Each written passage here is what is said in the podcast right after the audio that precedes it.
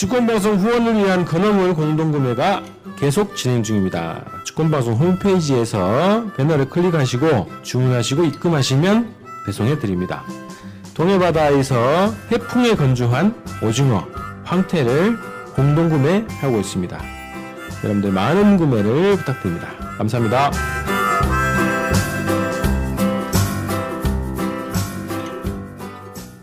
자백하라 조작하라 이제 영화 자백 얘기를 해보도록 하겠습니다. 이제 서울시 공무원 간첩 조작 사건을 다뤘습니다. 와, 참, 이런 영화가 실화라는 게 너무나 충격이 아닐 수가 없습니다. 근데 이 공무원 간첩 사건이 조작됐다 하면서 같이 이제 싸우셨던 이제 변호사님 장경욱 변호사님을 모셨습니다. 배우님 나오셨네요. 어, 그러면 소개 또 자백에 또 나오 영화 자백에. 예. 몇 커트 나오는 자백 조연 배우라고 네. 해야 되나요? 예, 장경욱 변호사입니다. 와 반갑습니다. 우리 이 옆집 방송에서만 뵙다가 네.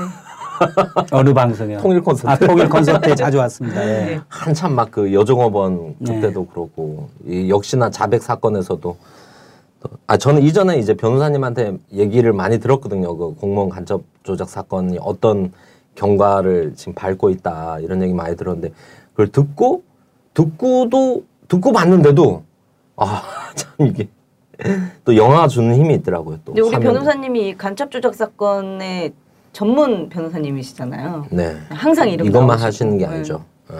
요즘은 그러면 어떤 네, 요즘은 여전히 조작을 밝히기 위해서 뛰고 있고요.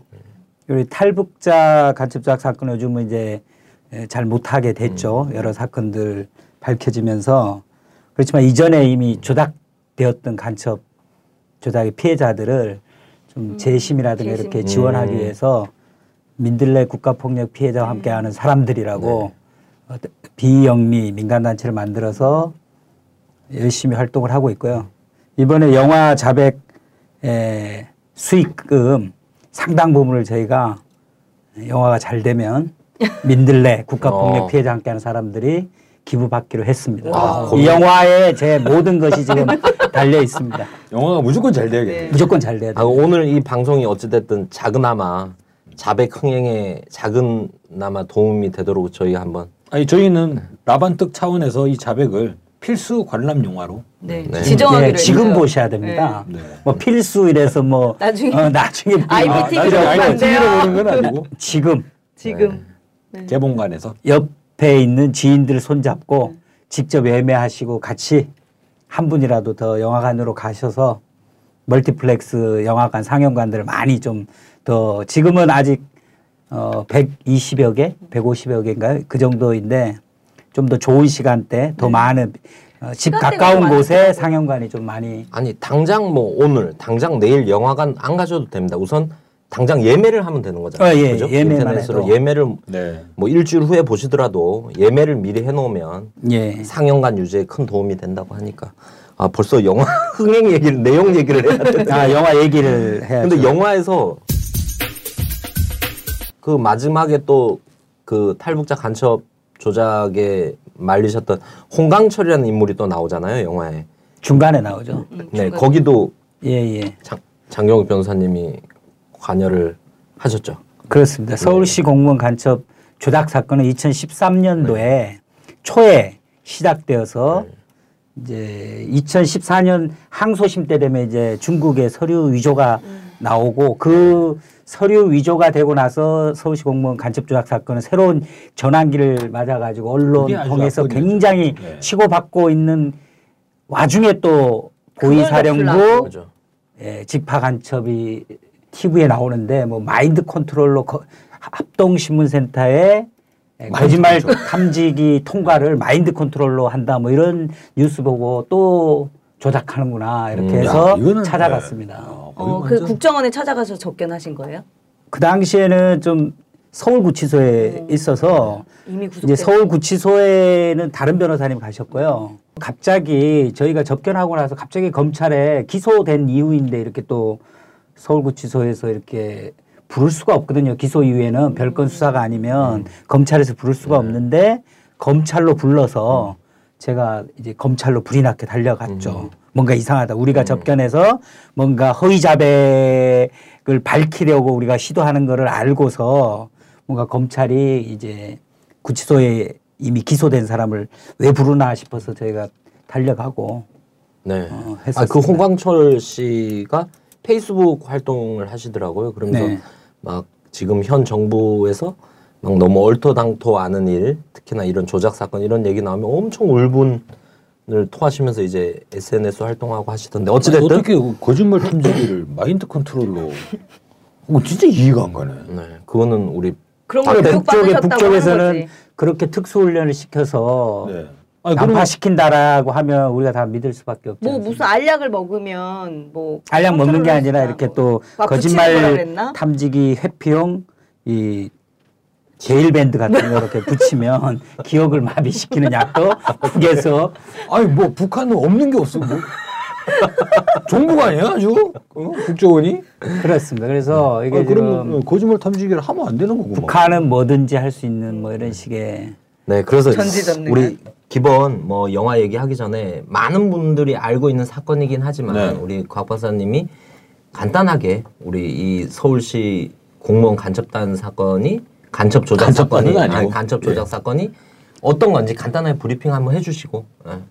내용 서울시 공무원 간첩 조작 사건. 네 서울시 애초에 시작은 서울시 공무원으로 비정규직이죠.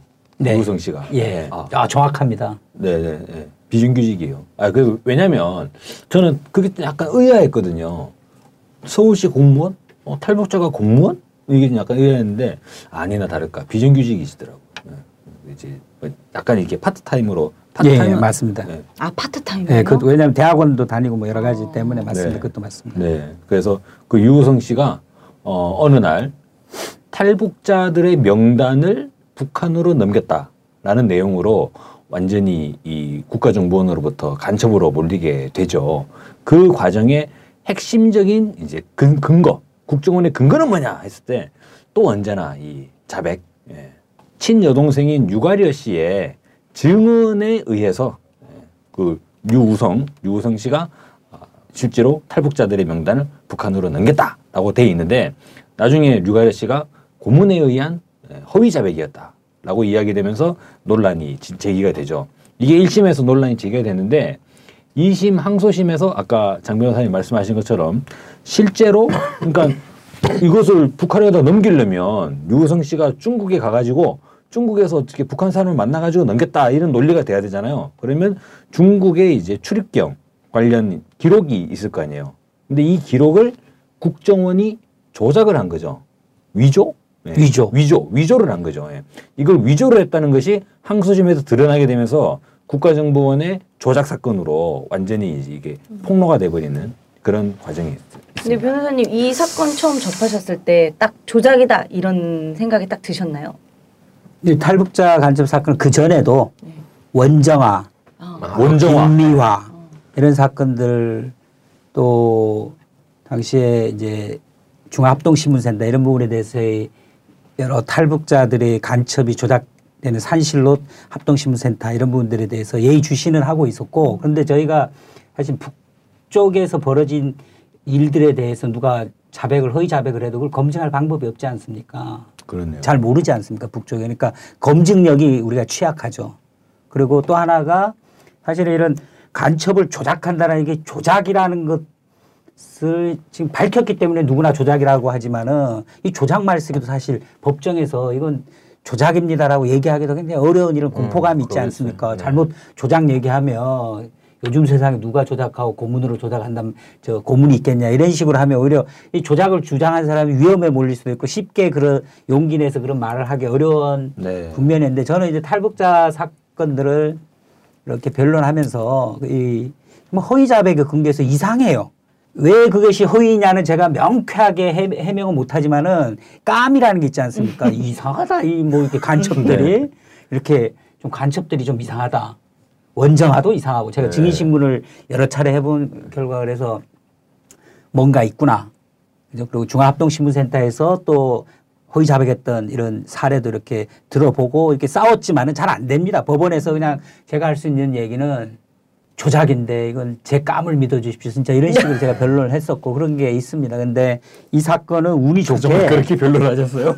예, 그렇게 했죠. 근데 이 사건은 뭐냐면 어, 유성 씨 만났을 때 여동생 여동생이 미치지 않고서는 저렇게 얘기할 수가 없는데 정말 억울합니다라고 해서 버텨 주셨어요. 한 10일 동안 국정원에서 버티기 어려운데 변호인 어, 만나기 전까지 그래서 버티고 있었고 유성 어, 씨 말을 들어보니까 뭔가 또 중합동 신문사에 있는 여동생이 또 이상하구나. 네. 뭐 이런 얘기를 하고 그때 이제 사실 뭐 중국을 저희가 다녀온 게 결정적이었는데요.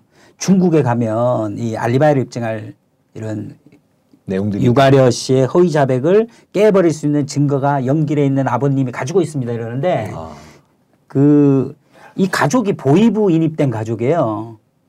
이 지금 허위 자백 내용이 네, 네. 세 명이 다 보이부예요. 그렇죠. 아까 탈북자 정보도 유가려 씨 통해 가지고 이렇게 북에 음. 뭐 해령에 저 보이부 반탄과장한테 전달한다 이렇기 때문에 다 공범이거든요. 그러니까 아버님도 보면 보이부 가족이에요. 음. 네. 근데 아버님한테 지금 핵심 알리바이를 깰 증거가 연길에 있다고 유 유성 씨가 저한테 얘기했지만 그러면 아버님하고 통화하기가 굉장히 무섭지 않습니까? 네. 보이부라니까. 근데 어쨌든 용기 내서 어, 중국에 가서 아버님 만나서 유가려 씨가 어, 진술하는 아버지하고 오빠가 회령에 들어갔다고 하는 날짜의 가족 사진이라든가 이런 좀 네. 허위 자백에 배치되는 결정적 증거들을 가지고 들어오면서 노래방 사진. 뭐 노래방 네, 사진이라든가 뭐 여러 가지 사진. 어떤 그런 것들이 하나하나 밝혀지면서 저희가 사실은 조작에 대한 우리 변호인들이 뭉칠 수 있는 거죠. 왜냐하면 음. 까무로 조작이야 이러면 제 말 뭐 저하고 아무리 친한 친구라도 네. 제가 술 먹으면서 조작이야 믿어달라 이러면 믿어줍니까? 그런 객관 증거들이 나오면서 아 영화에서도 그 노래방 불을 딱 켰을 때 사진 이랑 네. 똑같을 때 완전 희열이 확 생기더라고 그. 이방입니다. 막 네. 이러면서 딱 할 때. 아, 곽 박사 지금 뭘 공감이 안 되죠 지금. 저기 영화를 안 봤어요. 빨리. 봐야겠다. 빨리 손을 잡고 손에 아, 손을 희열을 잡고 느끼셨으면 네. 저희는 어떠했겠습니까? 아, 그러니까요. 눈물이 불을 딱 났을 켰는데 거예요. 네. 이 사진에 있던 노래방 사진을 딱 네. 똑같은 거예요. 그러면서 아. 그 보던 사람이 오후 시간이라 가지고 평일 많지는 않았거든요. 전부 다 그런데 불 딱 켜니까 우와 그 극장 안에서 아, 극장 네. 안에서. 네. 진짜 딱, 켰, 딱 켰는데 진짜 똑같은 거예요. 진짜로. 앉아있던 그 뒤에 이 등이 되게 특이했거든요. 아니 근데 유 유성 씨 아버지가 보이부 보이부면은 남한의 경찰과 같은 거 아닌가요? 북한에서 보이부면? 네. 근데 할 얘기 많은데 재미가 없을 것 같은데 네, 네. 우선은 보이부에 인입된 경위를 그 유, 유가려 씨 허위 자백이 어떤 식으로 얘기하냐면 오빠가 어머니 장례식 때 들어왔다가 중국을 나갔다가 다시 들어왔다는 거예요. 화교이기 때문에 이렇게 들어올 수 있습니다. 세관 통해서 음. 들어왔는데 그 다음에 두 번째로는 몰래 뭐 들어왔다 이런 식으로 얘기를 해요. 음. 몰래 들어왔다가 이게 발각이 돼서 가족 전체가 잡혀가요. 음. 아. 가족 전체 가서 잡혀가고 그래서 남쪽에 있는 유성 씨가 간첩 행위를 할 걸 해서 나머지 가족들도 같이 저 살려준다. 간첩이를 도와주는 걸로 해서 보이부의 가족 전체가 편입됐다는 겁니다. 그래서 그렇게 해서 간첩이 되었다. 결국은 그렇죠. 음. 유성 씨가 정보 수집하면 이제 유가래 씨 통해서 전달도 하고 간첩 사건 증거 조작 의혹을 수사하고 있는 검찰이 오늘 피고인인 유성 씨를 참고인 신분으로 불러 조사합니다. 네, 국정원 측 위조 문건과 네, 변호인 측 문건을 비교해서 살펴볼 계획입니다. 네, 조사 결과 문건 입수를 처음 지시한 국정원 비밀요원 이른바 김 사장과 문건 위조를 시인한 국정원 협력자 김모 씨, 또 문건을 공증한 선양 총영사관 이모 영사 등 이 세 명이 문건 조작을 공모한 것으로 보고 있습니다. 가장 이제 관객들이 분노를 느낀 대목은 국정원이 그 탈북자에게 예, 예, 네, 네. 맞습니다. 탈북자인데 이 탈북자한테 돈을 줘. 돈을 천만 줘. 원. 천- 만 달러. 만 네. 달러와 5만 원짜리 이만큼. 네. 그 이렇게 사진을 찍어놨더라고요. 그렇게 돈을 주고 어, 동아일보라고 하는데 동아일보랑 인, 동아일보도 300만 원인가 줬다고 하더라고요. 처음에 이제 500만 원인가를 국정원이 주고 그다음에 동아일보랑 인터뷰한 다음에 동아일보가 300만 원을 주고 그다음에 법정에서 증언하면 또 1000만 원을 주고 이래서 한 2천만 원을 줬다는 거예요. 근데 이게 그 탈북자들이 지금 국내에서 약간 경제적으로 좀 어렵게 사시는 다 분들이 많잖아요. 어렵죠. 이런 돈을 약간 미끼로 위증을 요구하는 대목이라던가 증거 조작을 하고도 영사를 통해서 아 이거 맞는 거다 이렇게 뻔뻔하게 나온 나오는 거나 이런 부분에서 되게 많은 관객들이 분노를 문서를 문서를 고치거나 조작도 아니에요. 없는 문서를 만들어낸 없는 거야. 문서 그냥 만들어낸 거잖아 지네가 그리고서 그걸 또 중국까지 가서 했어 그래서 오히려 중국이 그게 출입경 기록. 출입경 예. 중국이 이거 위조인데 니네가 이거 누가 이렇게 위조했는지 밝혀내서 처벌해야 된다고까지 하죠 이게 웬 개망신이냐고요 국가적으로도 근데 조작의 진원지였던 국정원의 대공 대공 수사실 이런데 당연히 압수수색해야 되는 거 아닙니까? 지금 말씀하신 것 중에 이제 이제 일반적으로 얘기할게 지금도 문제되는 게 저 탈북자라는 분들이 법정의 증인으로 서요. 네. 그런데 이분들은 기본적으로 뭐 보안 수사라든가 국정원 뭐 이런 분들에 의해서 중앙합심센터에 다 관계를 맺는 분들 아닙니까? 그리고 특히 이런 분들이 제가 지금 탈북자 간첩 조작 사건에서 수많은 경우에 그 홍강철 씨도 마찬가지고 유, 유가래 씨나 이제 유성 씨도 그 지- 주변 인물들을 상대로 공작을 합니다. 음. 국정원이 그렇죠. 어. 그러면 이사 이분들은 국정원이 맞춤대로 될 수밖에 증언할 없죠. 수밖에 없어. 일단 수사기관에 가서 다 조서를 그렇게 받아요. 예. 그래서 법정에 딱 나오면 이분들은 이제 두려워지죠. 왜냐 사람 눈이 무섭거든요. 눈을 변호사 눈 맞추는 게 굉장히 무서워요. 이렇게 거짓말을 하려면. 근데 그 사람들은 뭔가 국정원은 돈도 주고 이렇게 진술해다 가르쳐도 저희 유성 씨가 무죄가 나온 이유가 뭡니까? 그 법정에서는 오락가락 말도 안 되는 얘기를 할 수밖에 없는 수준의 사람을 돈 주고 그렇게 하니까 실패를 한 거죠, 이게. 그리고 그 탈북자들 아무리 그렇다 하더라도 그분들도 법정에 나와서 차마 양심을 완전히 이제, 그죠? 국정원이 아무리 시키더라도 그 배신할 수는 없는 것 아닙니까? 그렇기 때문에 대부분의 탈북자들이 국정원이 시킨 대로 국정원 직원들이 데려와서 뭔가 또 이 재판 분위기도 판사들을 어, 위축시키기 위해서 비공개로 뭐 네. 이게 어? 가림막 사용. 어 가림막 사용하자 자칫 잘못하면 뭐 어? 북에 알려지면 신변이 위협한다 이 얘기 왜 하겠어요? 네. 변호사들 위축시키는 것보다는 법정 자체를 비밀 재판으로 해서 판사들로 하여금 시 이런 분위기에서. 판사들이 상식적 검증을 할 수 있다? 못합니다. 검사가 뭐 하자는 대로 비공개 하자면 비공개, 자폐막 설치 하자면 자폐막 설치, 네. 뭐 가명 쓰자 그러면 가명 쓰고 이런 식으로 길들여진단 말이죠. 여기서 우리 사회가 왜 간첩 조작이 이렇게 쉽게 되는가 이런 걸 알 수 있는 겁니다. 사법 체계에서 판사조차도 이 국가보안법에 의해서 특히나 그죠?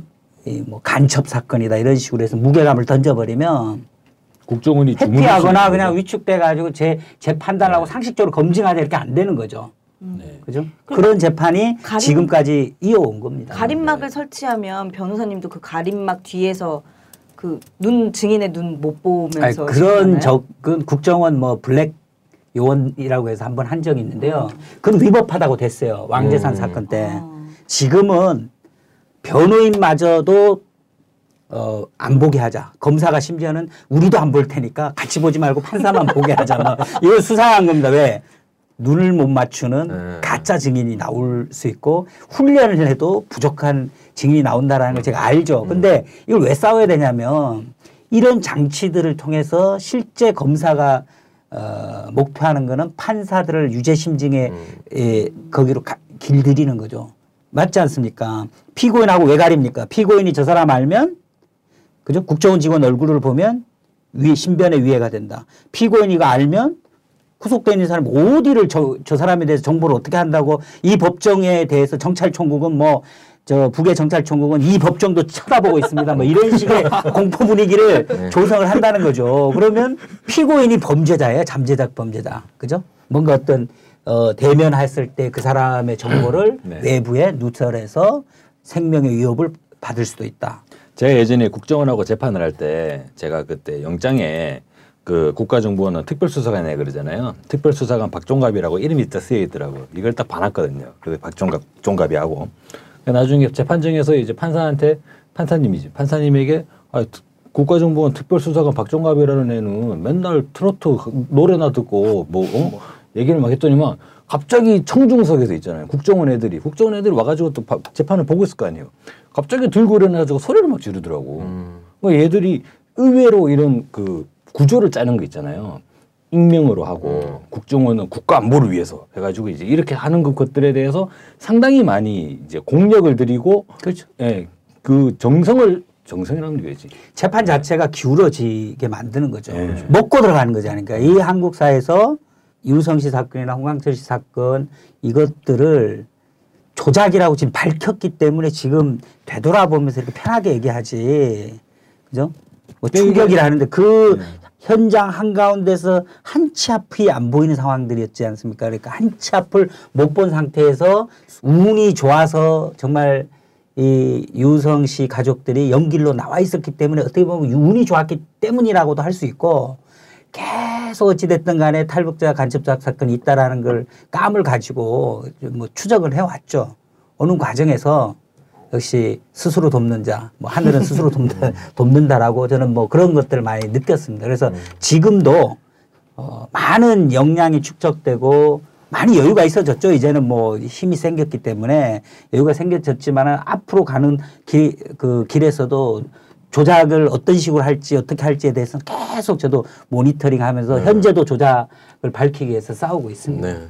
아 그래서 저는 영화에서 아까 방금 얘기하셨던 승혜 씨가 얘기했던 출입 그 유성 씨가 북에 들어왔다 갔다 했다는 출입경 기록을 위조한 거. 돈 주고 그것도. 음, 돈 주고. 그리고 증언을 위조한 거. 이것도 그러지만 진짜 화가 난 거는 유가려 씨가 독방에 6개월 동안 감금이 돼 있었어요. 6개월, 6개월? 동안. 한국을 동경하던 젊은 여성이 한국에 들어오자마자 신문센터 마리 신문센터지 네. 감옥에서 독방에서 6개월 동안 6개월 동안 또 윤기진인데 그러면? 근데 저희는 그래도 낫잖아요. 저희는 뭔가 각오한 상태에서 들어가잖아요, 이게. 그리고 그 안에 CCTV는 없잖아. 그 독방에 아니 CCTV도 우리 있대. 면회 가능하셨잖아요. 그럼요. 예. 그죠? 편지 가능하셨고 어, 변호인- 편지도 문제가 되셨죠. 변호인 접견 되셨고 그죠? 운동 가능하셨고 그럼요. CCTV 없고. CCTV 있어요. 안에 아, 있는 데도 있고 없는 데도 있고 예, 다 있을 수 달라요. 있는데 아 그래? 전 그보다 제일 열받았던 게 그 아줌마 수사관이라고 네. 하이힐로 때- 계속 때렸다는 그 사람이 그 얘기를 들을 때도 너무 화가 났는데 화면에 나오, 나오는 거예요 그 사람이 재판장이 왔다 가는 길에 그 최승호 PD가 이제 카메라 들고 이제 그 사람한테 가서 어, 이러 이러 시- 하시지 않았습니까? 근데 막 얼굴 가리면서 아까 곽 박사 얘기했던데 얼굴 가리면서 막 당신들 이거 명함 주세요. 어. 명함 명함 주세요. 주세요. 명함 주세요. 명함 주세요. 계속 그래. 그, 그 여자 하나랑 그러더니 검사한테 잃는다? 그 여자 하나랑 그리고 큰 삼촌? 예. 큰 삼촌 수사관? 네. 그래서 얼르고 달래면서 너가 이렇게 거짓 증언을 해야 오빠와 같이 살 수 있다. 거짓 진짜 의외로 또 탈북자들이 막 대한민국에 들어오자마자는 한국 사회의 분위기를 잘 모르잖아요. 그러면 국, 국정원이 그러니까 우리, 우리 우리들이 느, 생각하는 것보다 야 그게 가능해? 라는 것보다 훨씬 더 뻥을 쳐가지고 완전히 구워 삶을 수 있을 것 같아요. 그러니까 사실 유가려 씨도 신분이 화교기 때문에 추방이 될, 될 수밖에 없는 상황인데 오빠랑 같이 살게 해주겠다고 음. 계속 구라친 거잖아요. 그게 이제 검사도 그래 검사도 그 근데 검사가 막 화내 나중에. 그래서 아니 그걸 진짜 믿으십니까? 그렇게 얘기하니까 그럼 우리가 어 추방할 거면서 같이 살게 해줄 것처럼 우리가 막 이렇게 거짓말했다고 얘기하는 거에 대해서 심히 유감입니다 막 이러면서 검사가 지랄 떨어요 거기서 그런 얘기도 있지 않나요? 유우성 씨가 꽤 공부를 많이 했잖아요. 또 대학원도 다니고 탈북자인데 시청 공무원으로 네. 채용돼 가지고 일을 할 정도가 되면 이게 이 사람이 머리가 열려 있다고 상당히 그러다 보니까 탈북자 3만 명 시대라 그러는데 수많은 탈, 탈북자들 중에 그런 식으로 뭐 한국 사회에 적응하기 위해 가지고 애쓰고 공부하는 그런 탈북자들이 그렇게 많지 않다는 거잖아요. 근데 이 사람은 그런 면에서 어느 정도 식견이 좀 있었기 때문에 한국의 그 법 체계 상당히 생소하지만 그래도 법 체계의 틈바구니를 비집고 들어가려고 했었고 그래서 이 사건이 이제 실질적으로 폭로가 되게 됐다. 영화 안 보셨잖아요. 아 저는 그때 안 보시고도 뭐 잘 얘기하시죠. 저는 장경욱 변호사님으로부터 네. 이 사건에 그 대한 예전에 몇 가지만 말씀드릴게요. 일단은 독방 시설에서 탈북자들을 어, 조사를 하는 거죠. 그걸 6개월까지 가능합니다. 그죠? 원래 3개월 아니 뭐 원정화 사건 이후로 네. 어, 6개월로 늘었어요. 근데 이, 이 합신센터라는 제도는 오래 전에 있었어요. 이거는 원래 미군이 운영했었죠. 귀순자에 대해서 이 북에서 온 사람에 대해서는 귀순 동기도 파악해야 되고 그 사람으로부터 각종 정보도 수집해야 되는 거 아닙니까, 그죠? 뭐 그런 네. 이유로 예전에 법도 없이 그냥 군부대에서 뭐 임의로. 주로 정보사 이런 데서 귀순 용사 뭐 이런 부분에서 여러 맞아. 가지로 간첩이 간첩일. 수도 있다 그러면 좀 고문해 가지고 한번 간- 중정에도 한번 갔다 올 수도 음. 있고 그 내부에서도 굉장히 뭐 짐승처럼 취급을 하- 하면서 조사하면서 완전히 세팅이 되면 이제 뭐 귀순 환영대회 같은 것도 하고 뭐 이런 식이었는데 이게 이제 97년 이제 에, 국민의 정부 때 아마 법으로 북한 이탈 주민 보호법 사실은 여러 가지 이유로 이 어떻게 보면 외국인들이 한국에 오게 되면 난민법이라는 해서 난민으로 취급받듯이 비슷하단 말이죠. 북이 북이라는 것을 인정하지 않기 때문에 이 바로 한국인으로 인정하는 절차 아닙니까? 그죠? 한국 네. 국적인지 아닌지 조선적인지 아닌지 그러면서 특히나 여기서 간첩인지 여부 뭐 이런 것들이 지금 간첩이냐 아니냐는 사실 어디서 조사를 해야 됩니까? 형사 절차에서 해야 되는데 이 네. 지금 군발이들이 하고 있는 거예요. 국, 예, 합동조사인데 지금은 이제 예전에는 정보사가 주도했다면 지금은 국정원이 조사하면서 각종 기무사다 뭐 경찰 보안세 어, 보안수사대다 뭐 이렇게 쭉 해서 합동수사를 하는데 이게 지금 주로 국정원이 다 시설을 운영합니다 지금 대성공사 아세요?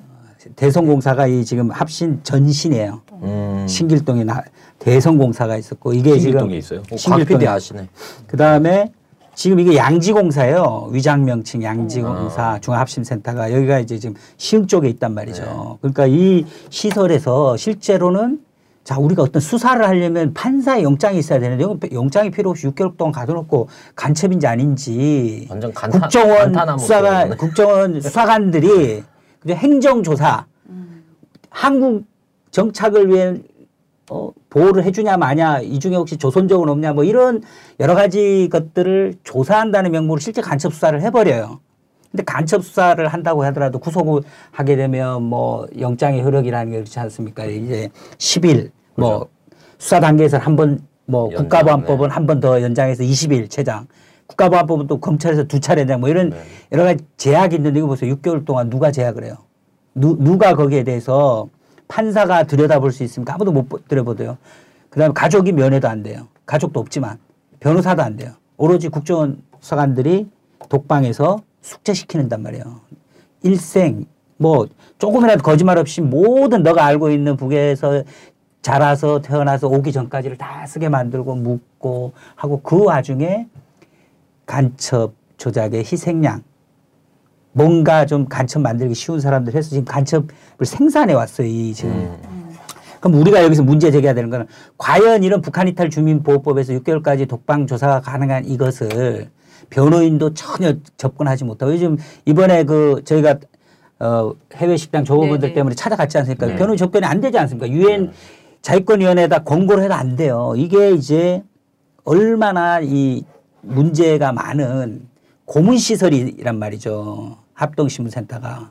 다행히 문을 열었어요. 이번에 해외 식당 조업을 하면서 저희가 기자회견도 하고 열었고 또 단체에도 갔지만은 저는 이 문제가 사실은 이런 시설들이 끊임없이 만들어 이, 이, 그, 이 법치주의 사각지대가 존재하는 민주주의는 없습니다. 그죠? 근데 이 시설에 대해 가지고 문제 제기하고 끈질기게 이 탈북민들이 찬이 정말 야만적인 이 저 그죠 짐승 취급하고 사육한 상태에서 수사를 하는 거 아닙니까? 여기서 간첩이 나올 수 있는 이 시설에 왜 우리가 지금 이 법치주의 얘기하고 민주주의 얘기하고 자유를 얘기하는데 응? 적극적으로 나서지 못하냐?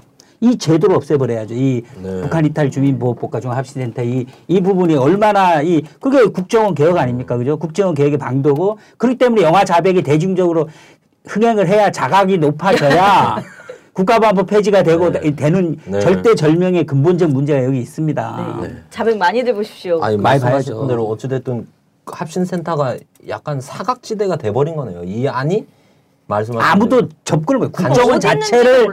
국정원 자체를 접근을 못 하고 이곳에 주소를 찾는데 제가 3일 걸렸습니다. 음. 그죠?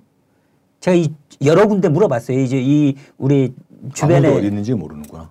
모르고 이제는 다 알죠. 저 이제는 뭐, 다 알죠. 다 알죠. 뭐. 아, 장 변호사님 큰일 하셨습니다.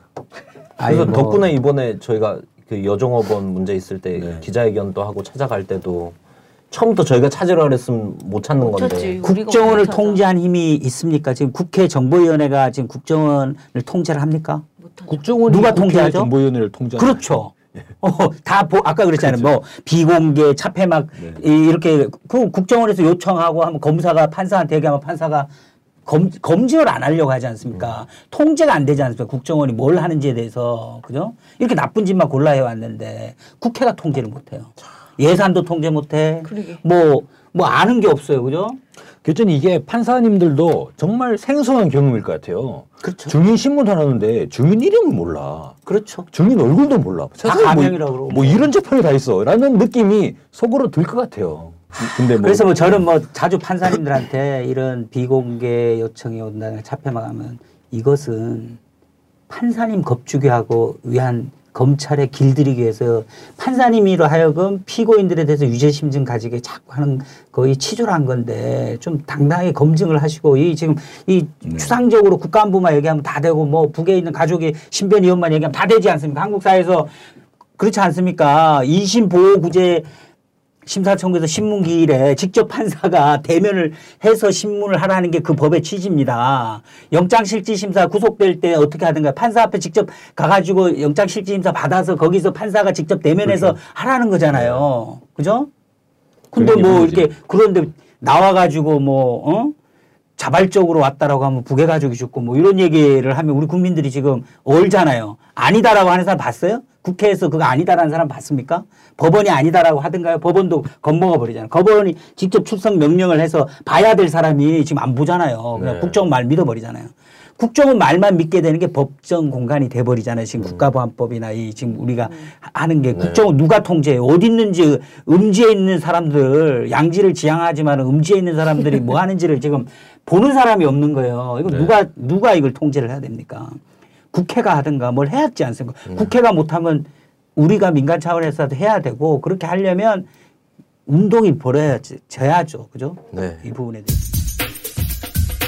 위조, 조작 이게 너무 확연하게 드러났잖아요. 검사 유, 유성 씨 이제 담당했던 검사한테 막 그 최승호 PD가 뭐 계속 얘기하는데도 이게 위조 아니냐 위조 아니냐 끝까지 답을 안 하고 재판에 잘 빠져나가죠. 네. 그러니까 우리 얼마나 사회에서 얄미운지. 어, 잘못을 인정하지 않잖아요. 끝까지 끝까지. 증거만 조작됐어도 간첩 조작은 아니다. 그거 사과하지 않지 않습니까? 요거 검찰도 하나는 얘기를 좀 해야 될 것 같아요. 지금이 탈북자 3만 명 시대 박근혜가 계속 선전하고 있잖아요. 그러면 국정원이 뭐 했겠냐? 처, 최소한 3만 명에 대한 이제 데이터베이스, 빅데이터는 구축을 했다는 거죠. 네. 그러니까 예를 들어서 간첩을 내려 보내자라고 할 때 탈북자로 가정해서 간첩으로 내려가는 게 국가정보원의 이 합신센터의 수사를 피할 수 있는 게 불가능하다는 거죠. 아까 말씀하신 것처럼 나는 어디에 태어나가지고 무슨 초등학교 나왔고 그러면 어 초등학교 그러면 3만 명의 탈북자들 중에 음, 다 이. 초등학교 나온 네. 동창생이 나와요. 그러면 뭐 물어봐 불러가지고 이 사람 아냐고 이 사람 학교 다닐 때 어땠냐고. 그러니까 검증을 피하는 게 불가능하잖아요. 아니 근데 왜 탈북자들 가끔 국가보안법 사건 나와서 증인하고 이럴 때 보면 다 죄다 김일성 종합대학 나왔던데? 아니 어, 그러니까 그래요? 그게 실제로는 그렇게 나올 수 있는 사람은 국정원이 선택하는 사람들이고 음. 예. 이를테면 이제 정말로 그렇다면 왜 우리 국민들이 생각하시기에 아니 그래도 어? 북한 아들이 뭐 어떤, 어떤 애들이냐 탈북자로 어리숙한 탈북자로 가장해가지고 정말 간악한 간첩을 내려보낼 수도 있는 거 아니냐라고 이제 생각할 수가 있는데 그건 국가정보원이 완전 직무유기를 하지 않는 그러니까 이상은 우리 승혜. 씨가 얘기한 건 이제 방송이죠. 오락 방송에선 그런 사람이 많다고 하더라고요. 다 그냥 평양 출신이다, 군대 장교 출신이다, 김, 김일성 종합대학 출신. 그는 방송이고 합신센터에서는 대부분 이제 다 그, 나오는 그렇게 거죠. 하진 못하는 거죠. 탈북자들의 어, 절반이. 함경북도 출신이잖아요. 음. 그러니까 탈북자 3만 시대라고 하는데 그 1만 5천 명은 함경북도 사람이에요. 예. 한경북도가 많고 여성이 많고 어찌됐든 영화에서 봐도 이런 조작이나 위조와 관련해서 남재준이 사과를 합니다. 어, 사과를 하고 근데 사과하자마자 다음날 직파간첩 사건을 또 조작해서 터뜨리긴 하지만 그리고 나서 이 사건에 책임진 사람들이 실제 책임진 사람들이 있나요? 뭐 큰삼촌 수사관이나 뭐 큰 삼촌 아, 아줌마 수사 수사관은 이런 거 전혀- 나중에 보니까 네. 그 우리 내라는 뭐 사건에 이석기 의원님 옆에 네. 이렇게 체포하는 데 있는 사진도 봤고요. 아 그래? 예, 그래서 지금 큰 삼촌 또 아줌마 수사관 그죠? 네. 대머리수가 우리 예. 이름도 잘 알지 못하는데 이거 지금 뭐 누가 이 장명을 했냐면 유가려 씨가. 유가려 씨가 이제 그 네. 당시에 안에서들 뭐 삼촌이라 불러라 아줌마라 불러라 이렇게 했지만 네. 은 어쨌든 이름을 안 알려줬겠죠 안 알려줬지만은 증인 신청을 하려는데 뭐 이름을 알아야 증인 신청할 거 아닙니까. 그래서 저는 딱 그래서 삼촌은 뭐냐면 뭐 불곰 특징이고 뭐그 안에서도 자주 운동을 하고 뭐 여기 막 아, 등치가 어. 등치 예. 좋고 뭐 국정은 특수부대 출신이고 하는구나. 북에도 들어갔다 막 이런 얘기 들으니까 아, 뭐 증인 신문하기 전에 굉장히 좀 무섭지 않습니까 벌써? 상대하기가 우리가 오늘 위축되지 않습니까? 예 뭐 그런 실제로 가운데 그렇던가요? 이제 경험이 쌓게 되면 이제 다 이제 우리가 모를 때 막연한 그런 거지 아주 재밌는 사람입니다. 아, 예. 검사 떨어요. 네. 법, 법정에 나오면 서간들이 달달달달 떨어요. 이게 법정은 또 저희 변호인들의 홈코트 아닙니까? 아, 그래요? 그래서 이 큰 삼촌 대머리 수사관, 뭐 아줌마 수사관이라고 유가려 씨가 뭐 키 몇 센치에 나이는 몇 말씨가 어떻고 이렇게 특정을 했는데 다그 사람들이 나와요. 음. 그죠? 6개월 저는 국정원이 여기서 머리가 나쁘다고 생각한 게 그런 사람 없다고 했어야죠. 아. 그렇죠? 예. 어차피 뭐 이것저것 다 네, 조작하고 은폐하는 게 명수 뭐 그런 사람 없다고 네. 해야 될 텐데 변호사님 이제 이 방송 이후에는 국정원이 없다고 할 것 같은데. 아무 뭐 없다고 하든가 그거는 이제 또 다른 방이 다 국정원 교육 방송 되는 거 아니야? 이렇게 대응해라. 저는 확신합니다. 큰 삼촌 국정원이 하니까 방송 듣고 나오고 있다. 예. 그랬다는 건 뭐냐면 가래 고문에 의한 허위 자백 그 과정의 경위에 대한 진술이 다 진실인 거잖아요. 그죠? 얘는 아무리 법원이 네. 국정원이 무섭고 부담스럽다 하더라도 그죠? 결국 법원이 무죄를 할 수밖에 없도록 저희가 뭐 여러 가지 증거도 많이 에, 제출을 했지만은 결정적인 증거들 있지 않습니까? 뭐 저기 회령집에 가가지고 뭐 회령집에 있는 앨범 찍었다 했는데 보면 연길에서 찍은 게 네, 네. 아이폰에 다 나오고 이건 뭐 아, 이렇게 그것도. 하나하나 드러나지 않습니까? 근데 이제 국정원이 이 가해자들이 반성하지 않지 않습니까? 그 영화를 보면 일심에서 뉴스타파 에서 보도를 해왔지만 이 뉴스타파 영향력이 그 당시만 해도 크지는 않지 않습니까? 이렇게 뭐 팬층에서나 후원층에서는 네네네. 보지만은 근데 공중파에서는 이런 거 크게 안 다룬단 말이에요. 그래가지고 이걸 에, 그 당시에 추정 60분에서 다뤘다가 또 난리가 났습니다. 추정 네. 60분에서 방영될 때도 굉장히 음. 위에서 압력이 많고 근데 무죄가 나오고 조작이라는 게 막 나오고 이러면서 어떻게 보면 국정원으로서는 궁지에 몰린 거 아닙니까? 그렇죠. 그러니까 뭐 2심 되니까 뭘 하든가요. 이제 2심 되니까 다른 나라 공문서를. 문서를 그렇게 허접하게 위조해 해 오지 않습니까? 설마 이게 들킬까? 중국에서 범인을 찾아달래던데 위조 범인. 아 그러니까 그거는 뭐냐면 저는 지금도 하셨어요? 받아보고. 변호사님들 확신. 위, 그러니까 보면서 의심이 돼서 음. 그 당시에 유가래 씨가 추방돼 있었기 때문에 음. 저희가 찾아다닐 수 있었던 거죠. 음. 그렇죠. 알아보고 이런 네. 과정이 됐던 거고 이제 중국 대사관에 법원 통해서 사실 조회를 제가 변호단 내에서 하자 이렇게 했을 때 이거 뭐 어차피 응답도 안 오는데 해서 뭐 음. 하냐 뭐 이런 식 분위기도 있고 이 재판이 그러다 보면 길어지지 않습니까? 유- 이 유성 씨는 힘든 거예요. 재판 음. 빨리 끝내고 하자는데 저 빨리 끝내기는 또 원칙적으로 해야 될 건 해야 돼. 왜냐하면 이 1심이 무죄됐다 해서 2심이 뭐 어떻게 될지 모르는 거 아닙니까? 네. 그래서 사실조회를 하자라고 했을 때 검찰도 하겠다는 겁니다. 우리는 이제 그 당시에 여러 가지로 해서 위조된 흔적들을 많이 해서 이게 위조인지 아닌지 하자 이랬더니 오히려 우리가 어, 가려시 통해서 떼온 거를 저쪽은 검찰이 또 위조라고 음. 이렇게 하면서 쌍방이 사실 조회를 음. 했죠. 그리고 네. 아마 그때 검찰은 중국은 절대 사실 조회에 응해 온 예가 없습니다. 해- 음. 해신을. 그런데 사실조회가 어느 날 갑자기 법원에 보내진 겁니다. 음, 중국에서. 중국도 심각한 문제죠. 그럼 우리한테 팩스로 먼저 보내주셨어요. 오. 통, 통쾌하셨겠어요. 아, 통쾌할 정도가 아닌데 이게 그래서 윤상현이라는 의원은 저 중국 대사관과 민변의 뭐 커넥션이 어, 그러니까 저는 그거 맞아. 그 전에 진짜 빵 터졌잖아. 민변 스케일이 갑자기 완전. 커넥션이 있는 게 아니라요. 중국과 커넥션이 제가, 있을 정도로. 제가 중국 대사관을 아주 자주 찾아갔죠. 어. 왜? 유가려 씨는 화교지 않습니까? 네. 영사보호 요청하러 제가 자주 간 어. 겁니다. 유성 씨 같은 경우는 한국 국적을 자발적으로 취득했기 때문에 네. 중국 입장에 자, 어, 중국 국적을 자발적으로 이탈한 사람으로 음. 생각해서 아마 추방을 해도 안 받을 확률이 있는 거고요. 중국 입장에서는 화교 출신이다 보니까 또 자국민 보호의 입장에서 막 이렇게 활동을 할 수밖에 없는 아니 우리가 영사보호 요청을 했었죠. 네. 영사보호 요청을 했고 그 과정에서 중국이 중국에서 유가래 씨에 대한 영사보호 결정을 했습니다. 근데 그게 이제 중국이 어쨌든 가려 씨가 처음에 나와가지고 뭐 아실지 모르지만은 그날 첫 장면에 나오는 날이 우리 하루만 따라가기로 하고 저희 따라온 날이에요. 음. 그날로부터 제가 한 10일간은 국정원은 뭐냐면 그 다음날 변호사님만 믿겠습니다. 그 다음날 저희가 데리러 오겠습니다. 하루만 따라간 큰 삼촌 하루만 따라간다 하고 따라온 사람을 저희가 그날 밤에 이제 그 진실을 알게도 그 다음날 기자회견을 하고 음. 근데 국정원 층에서 인수해 가겠다고 또 찾아올까 봐 가지고 또 가래 씨는 납치되진 않을 거예요. 그래서 그때부터 007 영화였네요. 우리 그날. 이재정 지금 이제 의원 네. 집에 한 3일 음. 그 다음에 이제 구윤의 에, 또 목사님 집 며칠, 그러다 저희 집에 한 일주일 동안 이제 있었어요. 그때 이제 있게 된 뭐 저희 집으로 오게 된 이유는 제가 그 파파이스나 KFC 네. 파파이스라 그러죠. 거기 욕설 나오는 그때가 이제 네. 계기가 된 겁니다. 음. 이렇게 그 국정원 애들이 이제 유가래 씨 행방을 찾아서 그러니까 쫓아다닌다는 걸 알고 저희 가장 안전한 데가 어디겠습니까? 저희 집 아니겠습니까? 네. 왜 가장 안전하죠? 아니 변호사님 가장. 맞설 수 있는 아. 저 힘이 아, 힘이 힘이. 제일 이제 딴 데는 갈 수 있는 데가 사실 없는 거죠. 음. 그래서 저희 집에 와서 이제 영사 보호 신청을 저희가 언론에 이렇게 접수하고 하면서 영사 보호 중국의 영사 보호 결정이 나니까 좀 제가 부담이 없어지더라고요. 아, 영화에서 재판 때 유가려 씨 부축하고 나오는 여성분도 여기 장 변호사님 사모님. 아. 우리 민변 네. 네 우리 사무 전 사무차장 네. 장현희 예, 저또 나오고, 차장님과 이제 저희 집 사람이 어. 고생 많이 했어요.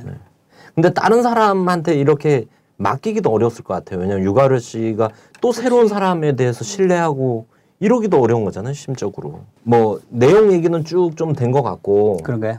변호사님이 이제 처음 시작하면서 자백 영화가 꼭 잘 돼서 민들 민들레 지원도 됐으면 좋겠다 뭐 이런 얘기 하셨는데 전 영화 보면서 그랬거든요. 영화 보면서 이게 진짜 기자가 만든 다큐, 언론사가 만든 다큐라는 게 정말 강하더라고요. 그래서 감동이 한 축에서 어떤 감동이 있었냐면 와 이거를 40개월 동안 정말 끈질기게 추적한 최승호 PD의 진념과 이런 게 느껴지더라고요. 이게 한 축으로 큰 감동이었고. 근데 저희는 장경 변사님 몇 년 전부터 이 사업, 이 사건을 맡고 계신 걸 들었지 않습니까? 근데 또 그 배경에 또 변호사님들이 가지는 애, 애환? 뭐 통깨도 있었겠지만 뭐 이런 아까 전에도 막 잠깐 어떤 비치셨는데 그래서 영화 딱 자백 보시면서 또 변호사님들이 느끼는 그런 소외 이런 게 좀 있으실 것 같아요. 예. 이런 그러니까 결과를 만 추억이 네. 돼버렸죠. 네. 굉장히 제가 아까 얘기를 드렸던 건데 숨갑받고 나중에 이런 날이 있을 줄을 몰랐죠. 우리가 영화 자백까지 나오리라고는 꿈에도 생각을 못했고 그 당시에 이제 기본 이제 조작이라는 걸 느꼈던 우리 변호단에서 하나씩 하나씩 어쨌든 같이 나가야 되는 거 아닙니까? 뭐 피타는 이- 일들이죠. 그래서 포기하지 말고 강력한 힘들이 아닙니까? 이게 여론의 공세 어쨌든 이 간첩을 조작하는 이? 분단의 장벽이 있는 거고 거기서 국가보안법이 있는 거고 거기 구구보수렉들의 종북 몰이 뭐 그죠? 거기다 국정원 이렇게 달려들 때 이 부분들을 뭐 어쨌든 정면으로 뭐 하여튼 세게 하지 말고 우리가 있는 것 한번 해보자 계속. 어? 호흡을 가다듬고 한번 나가보자. 그러면 아마 출구는 있을 것이다. 그런 얘기 많이 했어요 이게. 암흑 같은 터널인데 우리가 이거 애들 솔직히 이렇게 접촉해서 싸우면 싸울수록 아까지 뭐 탈북자 증언들 하는 거 보면 한심하지 않습니까? 문서 위조하는 거 보면 또 한심하지 않습니까? 이게 조선족 뭐돈 줘가지고 그러니까 이 한심한 애들한테 정말 유치한 헛개비 같은 애들한테 우리가 지금 공포 속에서 지금 어떻게 보면 마비된 상태로서 이렇게 얼먹어 있는 상황이거든요. 그래서 이런 것들에 대해서 어쨌든 이길 수 있는데 그러려면 우리가 어쨌든 반드시 지금 빛을 볼 수 있는 출구로 나갈 수 있다는 전제안에 천천히라도 포기하지 말고 후- 가만히 있지 말고 나가자 이런 얘기 제가 좀 많이 했었던 기억이 나요. 그렇게 해서 뭐 아유, 굉장히. 변호인들 간에 그 힘이 많이 붙었고요. 네. 그 다음에 이제 제가 하나 얘기 드리고 싶은 거는 이제 이게 힘들다 보니까 유성 사건은 지금도 어떻게 보면 또 사기다, 뭐 위계 공무집행 방해다, 외환관리법 위반- 위반이다, 이렇게 흠집 내기 위한 사건들이 계속 진행되다 보니까 거기 사건에 이제 버겁잖아요. 그뭐 아까 무슨 막 증거 문서 조작이라고 한참 하는데 제가 또 접견을 가버리잖아요. 그 접견할 사람이 없으니까 제가 이렇게 이렇게 하다 보니까 요즘 이제 대세로 떠오르고 있는 뭐 박준영 변호사라고 혹시 알지 네. 모르지만은 예? 재심 그러니까 사건 전문 변호사. 허위 자백 전문 변호사를 또 이래 가지고 새로운 팀을 꾸리는 거예요. 새로운 팀 꾸려서 또 홍강철 씨 사건을 하는 거 아닙니까? 근데 저는 그렇게 생각했어요. 똑같은 피해자들이 지금 이렇게 제 눈에 걸리는 족족 저는 내 역량을 다 해가지고 변호단을 해야 되는 게 그게 원칙이지 않습니까? 그죠? 당장 뭐 유성 씨 사건 하나로 우리가 되는 문제가 아니라 근본적인 문제이기 때문에 계속 저는 어 어쨌든 변호단을 구성하고 그런 노력 속에서 제가 민들레 이 국가폭력 피해자와 함께하는 사람들 만든 이유도 인력이 필요, 그러니까 어떤 변호사들이 법률적인 지원을 앞으로 탈북자 그, 피- 그 간첩자 피해자들을 위해서는 변호사들이 뭉쳐야 되지 않습니까? 근데 그냥 뭉치라면 뭉칩니까? 예를 들면 뭔가 어, 법률 지원 기금을 통해서 좀 변호단도 좀잘 꾸리고 그래서 저는 이것이 어, 간첩 조작을 밝히는 과정에서 너무나 힘들었고 어려웠지만은 그 그것들 통해서 우리가 쌓아오는 역량들을 더 크게 대중적으로 확산을 해서 이, 더 이상은 이렇게 간첩 조작 함부로 못하게 그리고 더 나아가서는 국가보안법 폐, 폐지하고 저도 국정원도 그죠? 정말 국내 수사권 없애버리고 뭐 국가보안법 없어지면 뭐 수사권 자동으로 없어지지 네. 않겠습니까? 그런 식으로 해서 좀 개혁을 어, 추진해 보려는 듣기만 해도 저는 너무 반가운 소식입니다. 예, 그래서 그런 차원에서 지금 이제 아, 영화까지 나왔는데 이제 뭐 영화 보는 입장에서는 사실은 이제 추억이 돼, 돼 있죠. 그래서 추억, 추억으로 살 수는 없지 않습니까? 그죠? 현재 오히려 그 영화에 나타난 것보다 지금 현재도 조작을 하고 있는 그런 부분들을 맞서 가지고 저는 변호단을 꾸리고 지금 싸우고 있기 때문에 그런 것들이 더 저 어쨌든 많은 시- 이 신경과 제 에너지가 들어 있고 영화는 잘 됐으면 좋겠다. 네. 네, 영화는 정말 잘 되고 해서 이제 대중적인 자각이 생기면 저는 이게 어 우리 한국 사회를 근본적으로 바꾸는데 뭐 좀 기여가 되리라고 보고 네. 기여하리라고 그렇게 근데 생각했습니다. 영화에 그 우리 변호사님만큼의 분량을 차지하는 거물 배우 두 분 나오시잖아요. 네. 김기춘, 김기춘, 원세훈 두 분 나오신데 어, 진짜 나와서 좀 깜짝 놀랐어요. 근데 뭐 김기춘 씨는 거의 뭐 인천공항인가 뭐 김포공항인가 공항인 것 같고 우연히 만났다고 예, 하시더라고요. 예, 맞아요. 예. 근데 막 처음에는 음 음 막 듣다가 자기 관련 없다고. 관련 없다고 이래버리잖아요. 자기가 발표한 사건인데도 관련 없다고 딱 이래버리고 원세훈도 그 막 쓰고 우산 쓰고 가다가 원세훈은 아예 대답 안 하고 그 부인인 것 같던데. 우리랑 상관없다고. 왜 우리한테 그러냐고. 근데 그 진짜 너무 섬뜩했던 거. 카메라 감독이 우산 우산으로 막 이렇게 앞을 가리고 하는데 우산을 딱 들었는데 웃고 있는 거야 원세훈이 그 안에서. 너무 섬뜩하더라고. 어 뭐 이런 느낌 딱 들더라고요 근데 전 그거보다 그 최승호 PD가 옆에 있고 그 카메라 든 사람이 우산을 들었잖아요. 네. 난그 사람이 더 이야 진짜 집에 갔다 우산을 이렇게 들어 어떤 들고 표정을 팍 찍었잖아요. 예. 알고 싶어 알고 네. 싶었어. 아 기자 정신이 어. 느껴졌어요. 저는. 근데 그 딱 들었는데 웃고 있는데 너무 섬뜩한 거예요. 나는 진짜. 아니 그 네이버에 자백으로 딱 쳐 들어가면요 출연 어떻게 나오는지 알아요? 김기춘 출연 최승호, 김기춘, 원세훈. 네. 네. 세 명이 주인공이야. 그래서는 아니 주인 주인공은 아니고 김기춘 동명이인인가 했는데 아, 진짜 그 김기춘이 나오는 거예요. 어 그래서 정말 아, 당황스러운데. 김기춘 씨라든가 원세훈 씨가 이 영화 흥행되는 데는 크게 기여했습니다. 아, 그러니까 또 화장실 앞에서. 그 스스로 뻔뻔하고 그죠? 어떻게 보면 변명하고 회피하고 자기 책임을 안 지는 그런 모습들로 인해서 대중에게 분노와 네. 우리 사회가 얼마나 그 무- 문제가 많은가 이걸 가해자들이 여전히 활개치면서 전혀 반성할 줄 모르는 이런 걸 우리 절절하게 느끼게 해줬기 때문에 저는 우리 사회 발전에 그 영화에 그렇게 어 뻔뻔하게 나오는 걸로 인해서 크게 기여하고 있다 이런 생각이 듭니다. 네. 홍강철 사건이나 그 거짓말 탐지기 속인 여자 또 네, 네. 탈북 여성 간첩도 있거든요. 이렇게 등에다가 어, 델벤을 치고. 목하고 배꼽에다가 이제 데일밴드 같은 거 붙이면 이제 머리 기억이 마비돼서 합신센터에 거짓말 탐지기 그죠? 되게 창조적이다.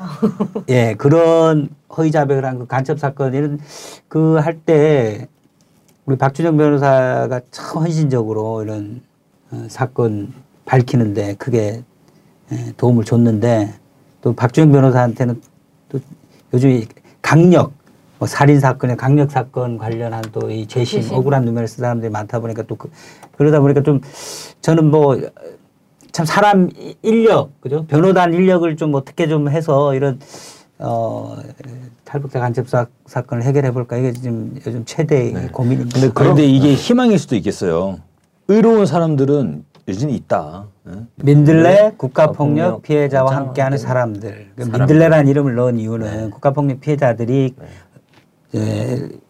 고난을 겪은 분들이고 그분들과 함께 민들레가 올 고난을 딛고 희망의 홀씨들을 세상에 퍼뜨리는 거 아닙니까? 그런 좀 어, 민들레라는 단체 통해서 저희는 간첩을 조작할 수밖에 없는 이 분단의 구조, 그냥 극우 보수 세력, 뭐 국가보안법 이런 국정의 이, 이 어, 문제들을 가장 앞장에서 저는 문제 제기하고 싶고 특히 우리가 이런 걸 통해서 정말 검증력이 없어요. 저희가 왜 간첩이 이렇게 만- 쉽게 만들어지냐면 제가 계속 말씀하냐.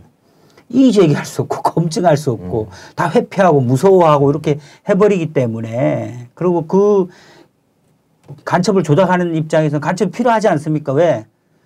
뭐 북을 뭐 완전 비정상적인 네. 어이 혐오와 증오의 어떤 대상으로만 만들어 놓고 자기를 합리화하려니까 계속 필요한 거죠. 간첩이 한 2만 명 있다 이러면 만들어야 되지 않습니까? 그죠? 그걸 만드는 구조 속에 있는 가해자들이 좀 반성할 수 없는 왜냐하면 견제하는 힘이었기 때문에 그렇게 자신 있게 그죠?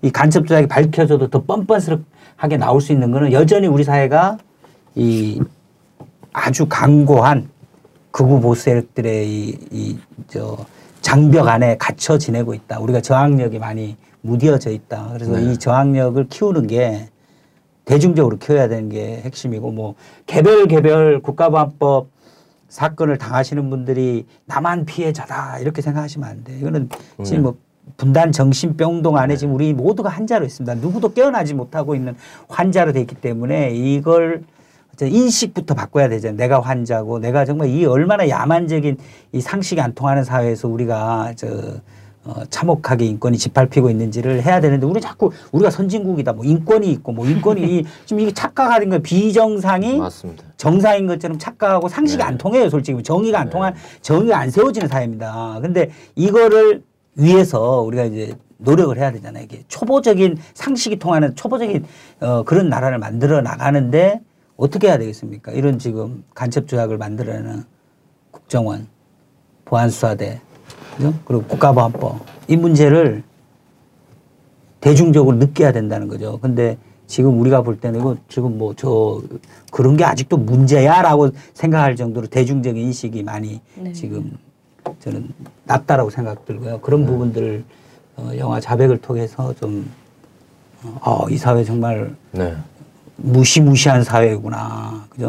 그 영화 자백이 저는 한 획을 그었다고 생각합니다. 그러면서 지금 뭐 한 6만 5천 이렇게 네. 보는데 이게 뭐 상업 영화들처럼 뭐 500만, 1000만 이렇게 보여지긴 어렵겠지만 이 영화를 10만, 20만이 보는 건 저는 그만한 영향력과 가치가 충분히 있다. 아, 그런 면에서 뭔가 이런 비인권적이고 비정상적인 상황에서 하나의 딱 꼭지점을 찍는 영화 아닌가 싶습니다. 그래서 그런 영화에 또 이런 뭐 그런 기자 정신도 있었을 테고 또 변호사님들의 이런 이런 신념도 있으셨을 테고 그래서 앞으로는 또 요 성과를 발판으로 좀 다음을 내다볼 수 있지 않겠나 이렇게 생각이 되고 그 저는 간첩 조작이 이게 일파만파 확대되는 메커니즘이 있잖아요.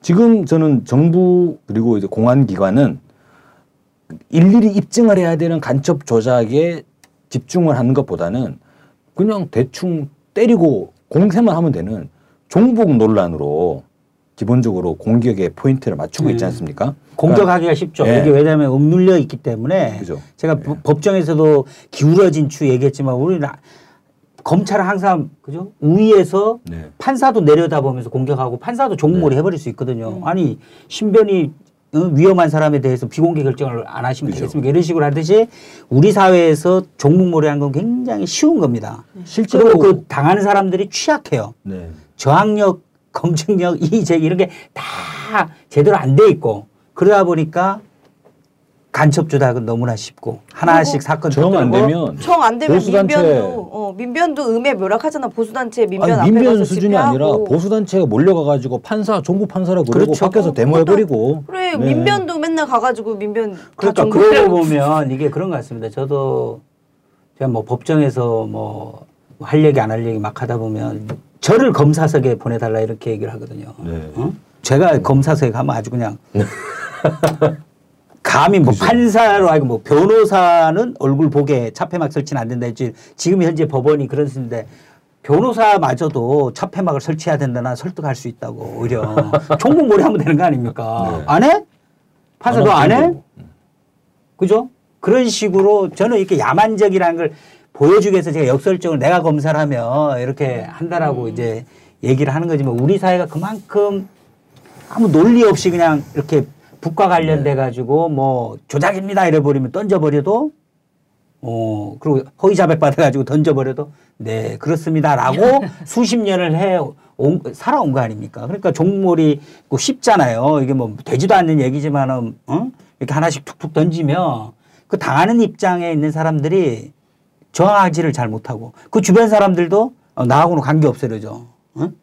어? 그렇게 되는 거 아닙니까? 좀 내라는 뭐 사건 보면 이렇게 나하고 거리를 둘, 그러니까 그 종몰이 대상하고 거리를 두려고 하는 겁니다. 통일운동도 마찬가지 아닙니까? 이렇게 어떤 범민연이 탄압받고 한청 탄압받는 이유 중에 하나가 그 근처가 무섭지 않습니까? 같이 당할 수 있는 거죠. 탄압당하고.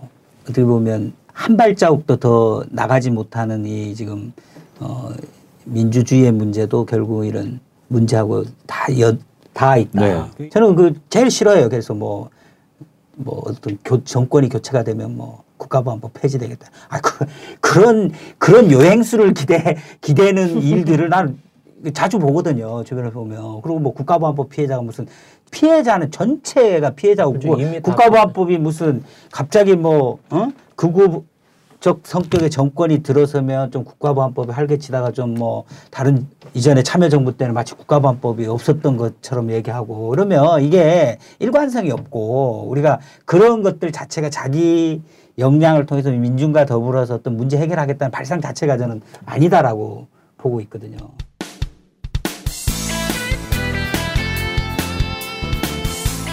3부에서 계속됩니다.